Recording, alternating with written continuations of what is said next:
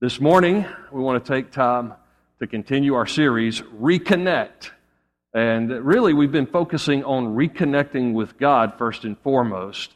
Uh, but today, I want us to shift gears a little bit and talk about reconnecting with others. That in that reconnection with others, we might open up channels in our life to receive the blessings that God wants us to experience in our connection with Him. So if you've got your Bibles, we're going to turn to another famous, I told you it'd be five famous passages, another famous passage about a famous individual, Genesis chapter 45, and we'll look at everything between chapters 37 and 50, really, but chapter 45. Let's stand as we open the Word of God together. Thank you for standing in honor of the reading of God's Word. We'll begin with verse 1 of chapter 45, and then we'll set it within the context of the last one third of this, this great book of beginnings, Genesis says uh, here, uh, this is when Joseph's brothers had come before him and they didn't realize who they were standing before. They perhaps assumed their brother had been dead for a long time because they had sold him into slavery.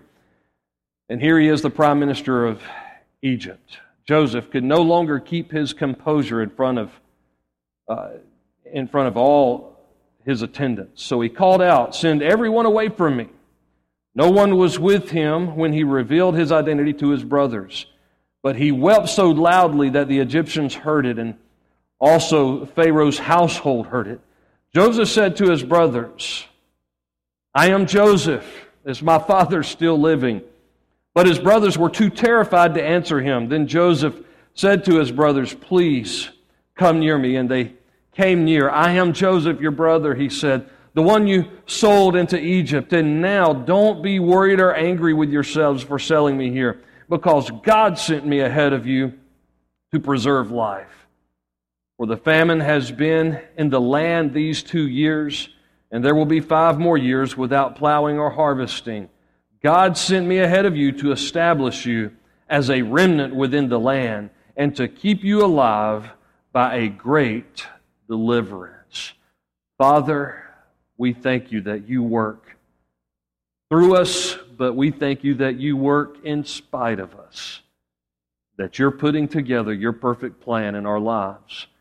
I pray that we would grow in grace and be yielded to that perfect plan. Teach us by your Spirit in your word this morning how to be yielded to the work you're doing. We pray this in Jesus' name. Amen. You can be seated titled this message Crazy Dysfunctional Family Reunion. I just couldn't think of anything else that fit it, quite honestly. Crazy Dysfunctional Family Reunion. Anybody ever been to a crazy dysfunctional family reunion? Anybody like, that's me. We're a crazy dysfunctional family. Let me uh, give you some pictures here. We, you know, we've looked at some pictures over the past few weeks. We looked at various dynasties, and then last week uh, we looked um, at the, um, as it, it eludes me at the moment, but we looked at various pictures the past few weeks. We're going to look at some more pictures today. Um, this morning, we're going to start with these families. And I want to ask you to shout out who this family is right away. Waltons. I'd say that was about a 95% there. Most of you knew the Waltons. Who's this? The Cleavers. All right. Now let's go back to the Cleavers. Let's go back to the. I didn't hear many people guess cleavers. Anybody not know who the cleavers are? Okay, a few, a few young people. All right, let's go to the next one is the, the Dukes. And then the next one. Okay, yeah. The Keatons, yeah, thank you. Who, who was that family ties? Michael J. Fox's family. Who were they called? The Keatons, all right. Alex P. Keaton and the rest of the family. The next one, All right. The Bundys. You weren't supposed to watch that show, but yeah, the Bundys. and the next one. All right, the Brady's or the Brady Bunch. And then the Hecks. How many know who the Hecks are? Okay. I have to make a confession. My family watches the middle. We watch the Hecks. It's not very spiritual uh, although they can be found driving around in the church van from time to time, and they get free pizzas when they do. Um, but, but we watch it just so that in any of those moments we think we're pretty dysfunctional, we're like, let's watch the Hecks.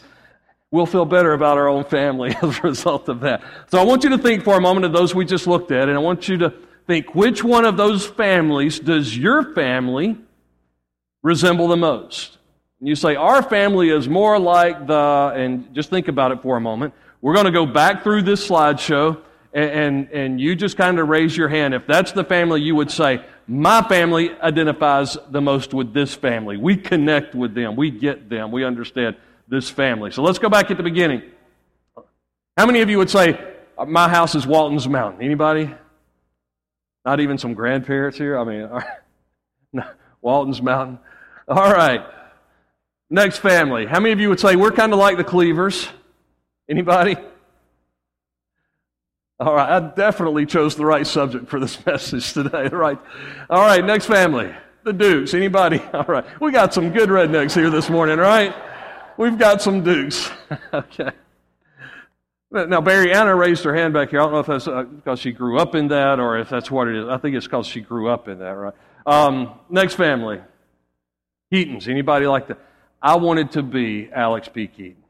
He was, he was like the lone conservative eh, on the show. Now, my family was conservative, but he, on this show, he was the, he made conservative. They tried to make fun of conservatism, but he made it cool, and it kind of, you know, kind of made uh, even Nixon popular on that show. Um, Keatons, anybody? Keatons? No, you guys are saving up here. All right, next family. the Bundys. Anybody uh, say willing to admit it? We were like the Bundys. All right, okay. Just a couple of people that were bold enough to raise their hand. Um, anybody who married into a family and they were like the Bundys before you rescued your spouse? Okay, I knew we would get some. All right. uh, marriage counseling will start Monday morning. Um, next family. Brady's. Anybody? It was just Brady bunch at your house. Okay. Few of you? Okay. And I think this is last family. The Hecks. Anybody like the Hecks? A lot of you just are not willing to confess this morning where you're at in this process.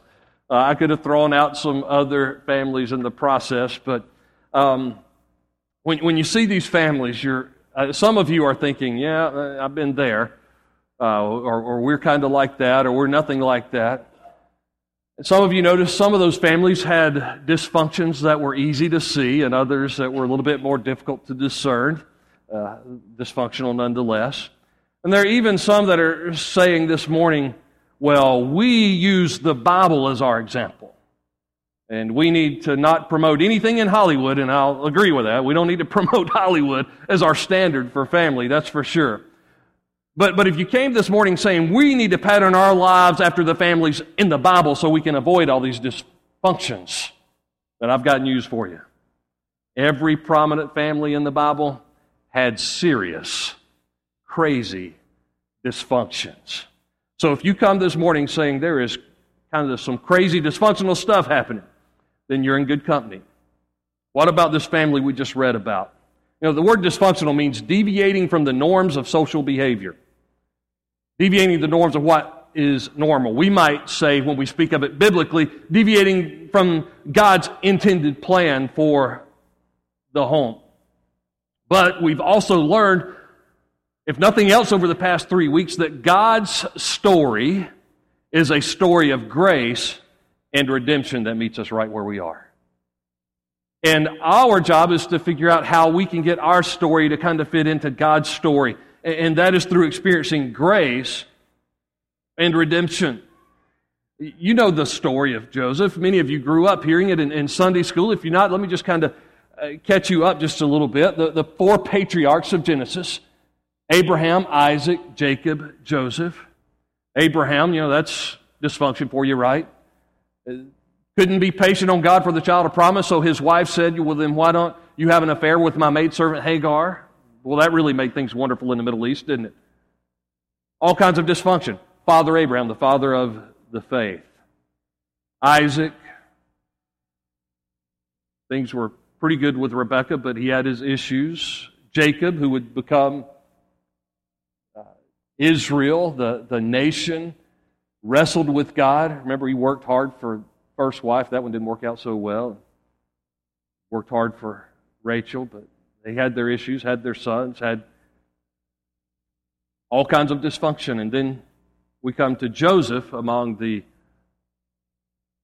sons of Jacob, the, the one that we list as a patriarch, even though all of his brothers would have been considered patriarchs. Joseph, whose, whose life went from a pit, sold into slavery, taken down to Egypt, to Potiphar's house where he was the assistant to the prime, I mean, not to the prime minister, later that would come. He was assistant to really the commander in chief there in Egypt, to prison, and then to becoming prime minister himself. Famine hits the land, and when famine hits the land, it affects uh, as far north as Canaan. And then his brothers come, knowing that years ago they sold him into slavery, not seeking Joseph, seeking food. and they come, and he's the one who's in charge of making sure they get it. Crazy? Yes. Dysfunctional? Yes. I say, what family is this? To have all of this dysfunction, all of these problems, all of these relationship breakdowns. What family is this? Well, when we go back to Jacob's household, we realize that it's through this family that we have the foundation of the Jewish faith. We have the foundations of Israel. These brothers who were rascals, were the fathers of the tribes of Israel. And one day it's their posterity that would enter in and embrace the promised land. What can we possibly learn from families like this? Well, I'm going to tell you what we can learn from families like this. Number one, this is a hard one to grasp, it's a hard one to get our minds around, but it's that there is a sovereign purpose in our failures. When we think of our relationships, we think of what we experience in life, there is a sovereign purpose in our failures. And when I use the word sovereign, meaning that God is in control, I do not mean that God causes dysfunction. Let me be very clear on that. God's not trying to mess your life up or your family up. Not saying God calls us to function, no. But He allows and uses it and takes the worst of the circumstances we find ourselves in to accomplish the best of His purposes. Grace means that God works in us, through us, and God works in spite of us to do what He desires to do in our lives. In chapter 45 and verse 5, we read that these, this moment, these brothers are worried that Joseph has revealed himself. He says, Don't be worried. Don't be angry with yourselves. He could have said, It's time for you to get on a long guilt trip here. He says, No, no, no, no. Don't worry. Don't be angry with yourselves because God sent me ahead of you to preserve life. In chapter 50 and verse 20, he would explain to them again after their father had died, after Jacob was dead and buried, he would explain to his brothers, You don't have to be worried now that I'm going to have all of you executed. Remember what I said? You meant it for evil, but God meant it for good. God had a sovereign purpose in allowing all of this crazy dysfunction to take place, and He used it. He worked in spite of it, He worked through it, He worked with it, and accomplished His plans and His intended purpose. And in chapter 50 and verse 20, where it says God meant it, that word for meant is it comes from the Hebrew word for weaving, to weave something together. And it meant that God took all of the crazy circumstances and He weaved His perfect plan. He uses our mess to create His beautiful tapestries in this world, and only grace can do that. Only grace can make something beautiful out of our mess. In Romans 8:28, many of you memorize it, but when you come to a crisis in life, you totally forget it. But God causes all things to work together for the good of them that love him who are called according to his purposes. It does not say that everything that happens is good.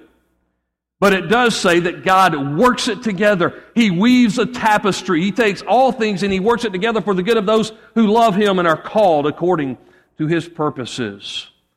See, there was no need for Joseph at this point to discuss whose fault it was that they were in this predicament.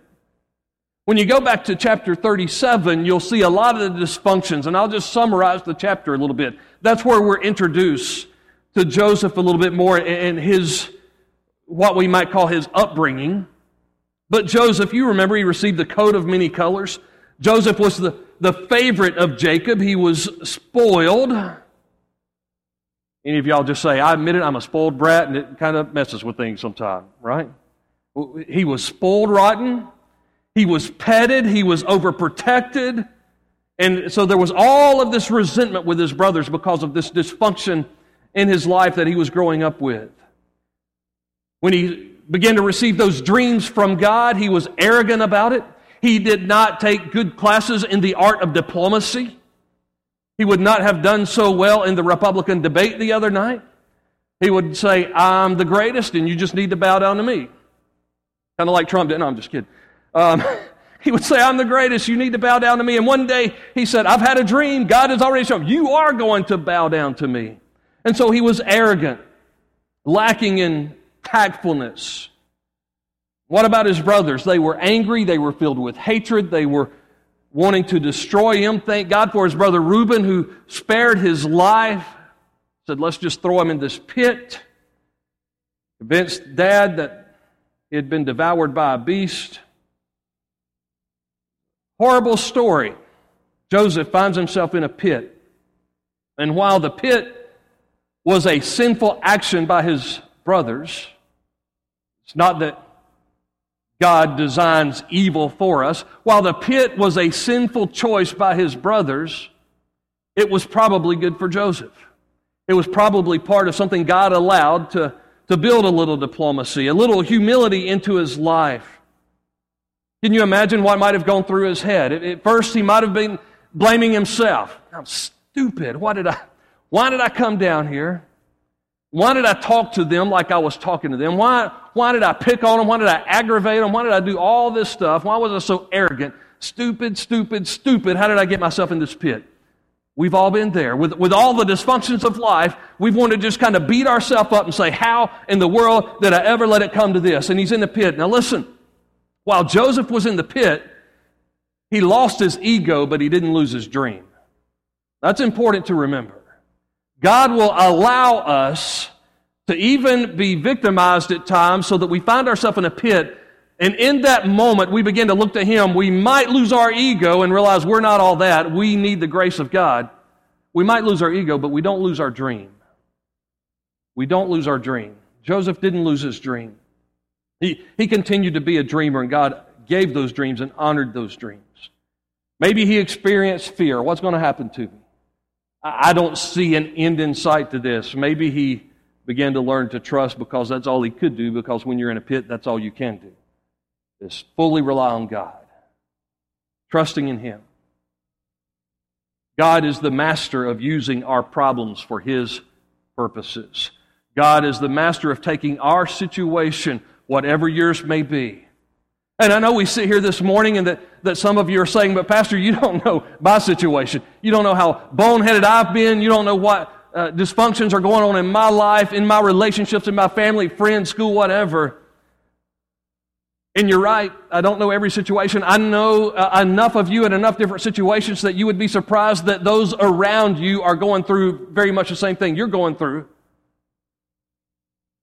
But while we don't know everybody's situation, I do know that there is a God who delights in loving us, revealing his plan to us, and taking us from pit to pinnacle when we lose our ego and hang on to our dream.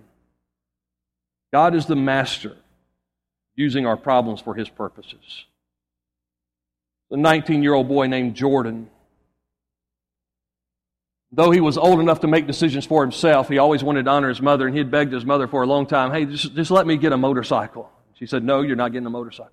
Please let me get a Well, by the time he was 19 years old, arguing and, and, and resi- his mom resisting, he said, well, I'm an adult now. I'll make my own decisions. And he went and he bought him a motorcycle. And everything she feared finally happened. Jordan had an accident. His mother's name was Tracy. She found out about an accident. She went to the hospital and she gets there and his head is injured. He, he's, he's been bleeding. They have not cleaned him up. That she's looking at a broken, bleeding, bloody mess, and she's thinking, You disobeyed. Well, you're an adult. You can make your own decisions, but you should have never gotten that motorcycle. Never should you have gotten that motorcycle. I knew this would happen. They began to do scans to see how his head was and, and, and the, the injury to the head was doing. And when they did the first scan, they discovered that he had a brain tumor. And because of the scan, they discovered it soon enough to do an operation and remove the brain tumor. The doctor came out to the mom and said, You know, yeah, he's beat up, banged up, bloody mess. But That accident saved his life.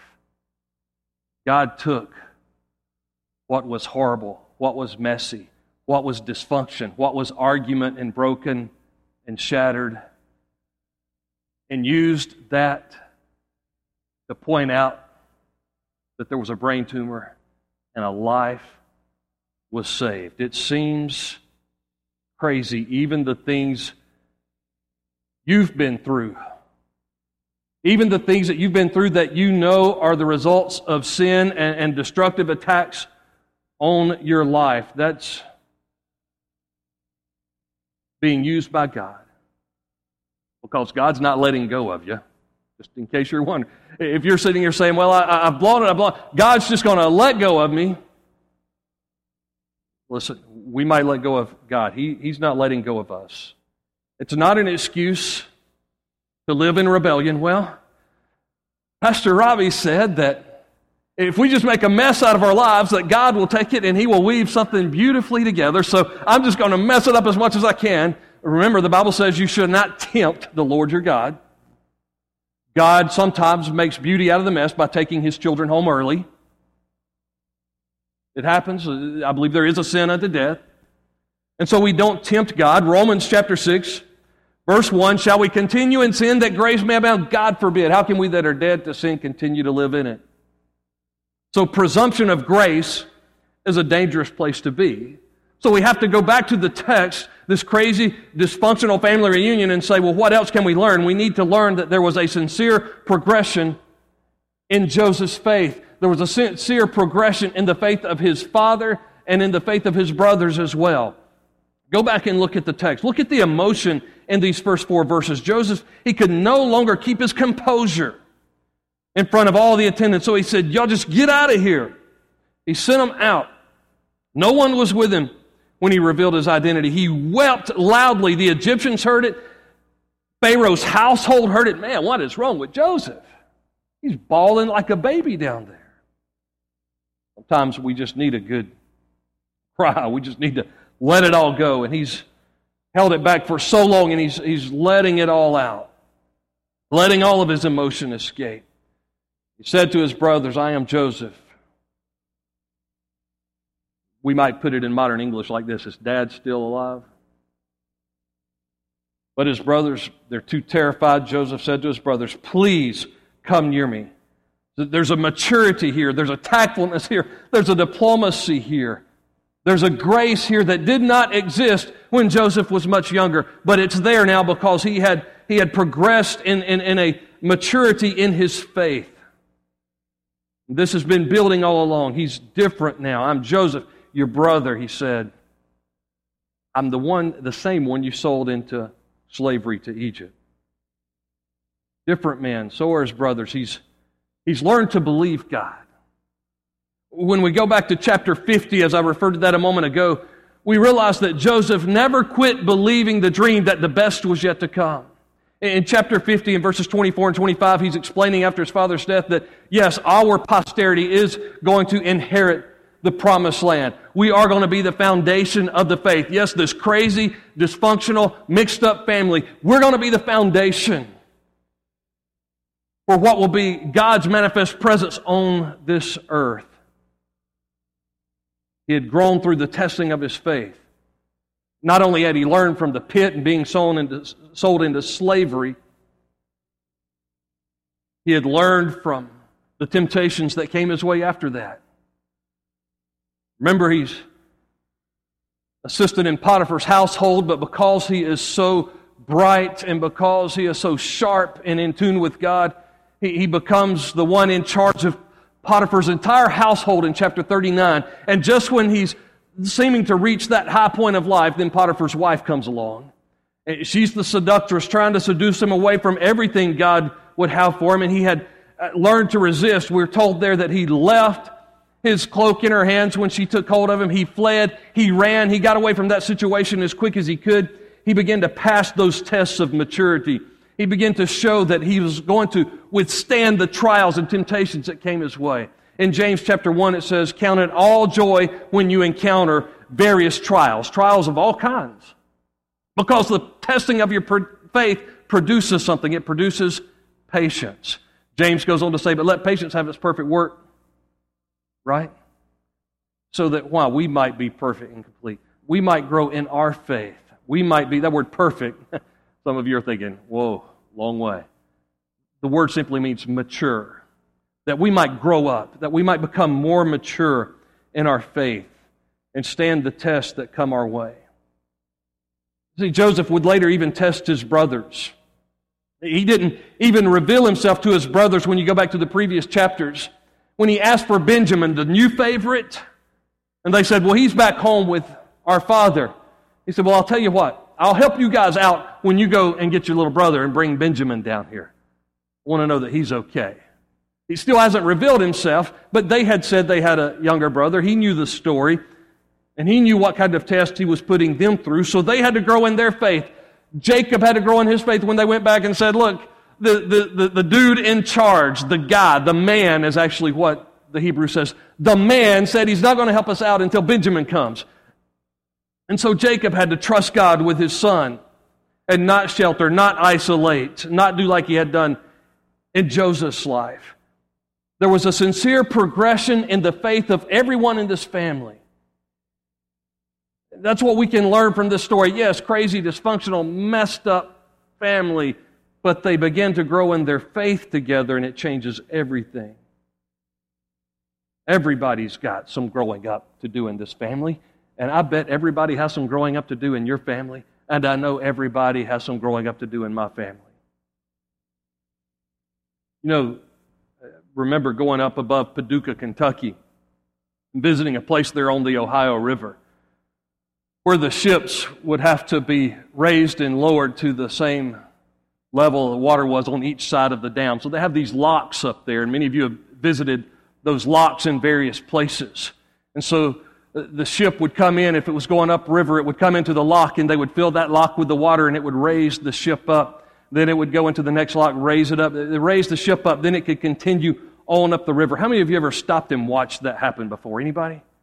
A good number of you have. I remember watching that happen, being mesmerized at how, man, here's, here's a simple but profound truth water cannot raise anything above its own level. water cannot make a ship like an airplane. Water cannot raise anything above its own level. And that's the way we are. We can complain about the dysfunctional relationships in our life and we can expect or even demand more out of others, but we will never lead and raise the people around us any higher than we're willing to grow. And, and so we need to ask in those moments, God, if there's going to be reconciliation, there's going to be restoration, where do I need to grow? How do you need to raise me up so that I can lift others to a higher level?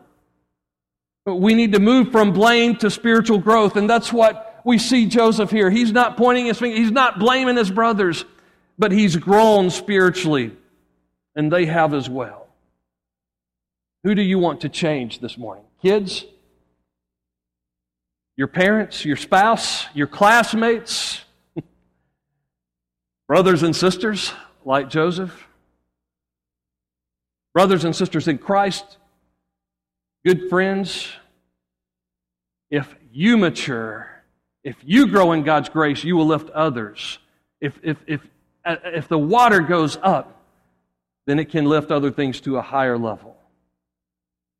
But you have to be gracious in that process, which moves us to the third point here. The, the third thing that we learn from this that is, there's a saving provision in our forgiveness. Forgiveness is a key word here. A saving provision in our forgiveness. What happens as a result of Joseph responding this way now in his newfound maturity? God sent me ahead of you to preserve life, verse 5. The famine has been in the land these two years. There will be five more years without plowing or harvesting. But God sent me ahead of you to establish you as a remnant within the land to keep you alive by a great deliverance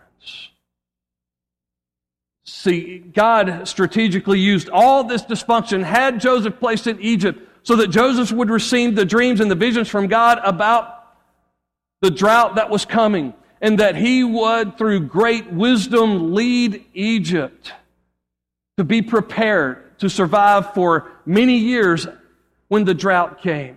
And so, when there was the seven years of abundance, he put everything in place for the survival of the seven years of drought. The way the rest of his family got in on that was through the reconciliation with their brother. Coming together opened a door for God's provision for the whole family. Coming together in other relationships opens the door, opens the channel for God's blessings in your life. There still had to be, still had to be a letting go of the bitterness from the past. Oh, but Pastor, you don't get it. Pastor, you don't know the hell I've endured. And you're right, I don't, but I know what Christ endured for us. I know that anything that we could experience in this life, no matter how torturous it may seem, is nothing compared to what Jesus Christ went to the cross and endured for us. You ask, why does that matter? Ephesians 4:32. Be kind one to another, tender-hearted. Have a soft heart toward one another, not a hard heart. Be kind one to another, tender-hearted, forgiving one another, even as God, for Christ's sake, has forgiven you, has forgiven me. God will never ask you when it comes to this whole reconnecting, reconnecting with Him, reconnecting with others in our life. God will never ask more of you than He's already given to you and will do through you, especially what He did for you on the cross. He taught us on the cross that love is selfless. Love is vulnerable. Love doesn't say, I've got to protect myself so I don't get hurt. Love says, I'm going to stick my neck out for the people I love. It focuses on the provision for others as Joseph did. When we focus on the provision for others, when we focus on the reconciliation with others, then we open up the channels from heaven to bless us. It was a wife and a husband of 15 years. They're having a hard time relaying their hurts and their habits, their faults to one another. It was leading to constant arguing and fussing and fighting. The two decided they would come up with a solution. Every time one did something wrong, instead of fuss and complain, they would just write it down on a slip of paper and place it in a box they created, two separate boxes, one for him to put slips in complaining about her faults, and one for her to put slips of paper in complaining about his faults. And they said, Listen, we will not fuss. We will not argue when we're in the moment, when we're in the hurt, we're in the heat of the moment. We're not going to talk about these things. We'll just write a note slip it in the fault box, and later on we'll open the fault box. And so many days went by and they would do that. One would do something that would just irk the other one, that would drive the other one crazy. They would see him pull out a pen and a piece of paper and they would write it down and they would walk by and stick something in that fault box. And the fault boxes began to collect a lot of slips of paper, began to kind of fill up. And they, one day, where they were kind of feeling like they could communicate and like they could get along, they said, "Hey, let's now it's time. Let's open these fault boxes. Let's talk about this." And so the husband allowed his wife to go first. She began, or, or the husband began to read his, his wife's faults first. She opened the fault box. He began to read. And as he took the first slip of paper, it said something like, You, you left the lid off the jelly jar created a sticky mess on the kitchen table. Read the next one, you left a wet towel in the bathroom floor. Took the next one, left the cap off of the toothpaste. Took the next one, you told a joke that hurt my feelings. Took the next one, you ignored me in public. Took the next one, you hogged the remote. Took the next one, you didn't help with the kids when I needed help. Took that you yelled too loud at me. And he went through and he was preparing to discuss those things. She said, Well, wait a minute, let's just get it all out. Let me read what you wrote first. And she opened her box, and every slip of the paper said the same thing I love you. I love you. I love you. I love you. I love you. I love you. Everything that she did that hurt him, that angered him, that frustrated him, those things he responded by saying, I love you. And it healed their marriage. As she began to break down and cry, and experience, and they showed one another love and grace, then they could grow in that grace together. 1 Peter 4 8. Above all, love each other deeply because love covers a multitude. love covers a multitude. Love covers all kinds of sin. Love each other deeply because love covers a multitude of sin. I believe that Joseph would have amened the Apostle Paul by the end of his life. Had 1 Corinthians 13 already been written, love is not a feeling but an action. It bears all things, believe all things, hopes all things. Joseph never quit being a dreamer, and it endures all things. And it sets the context for the doors of heaven to open and the smile and favor of God to come down on our relationships. See, for three weeks we've talked about reconnecting with God, and that's got to be first. But some of us are doing our best to reconnect with God, and we're like, things still aren't right because as we look around, there are others. People that we have had in our life that we live with, or that we work with, or that we go to school with, and we say, But I can't stand that person, or you don't know what they did with, to me. And it's not their actions that are going to destroy you, it's your bitterness that you can't let go of. And God is saying to you this morning, it's time for another reconnect, but not this time a vertical reconnect, but a horizontal reconnect with somebody in your life. If you're going to experience the fullness of God's blessings and, and see the windows of heaven open up in your life, it means you've got to reconnect with somebody else in your life. I'm going to ask you to bow your heads with me.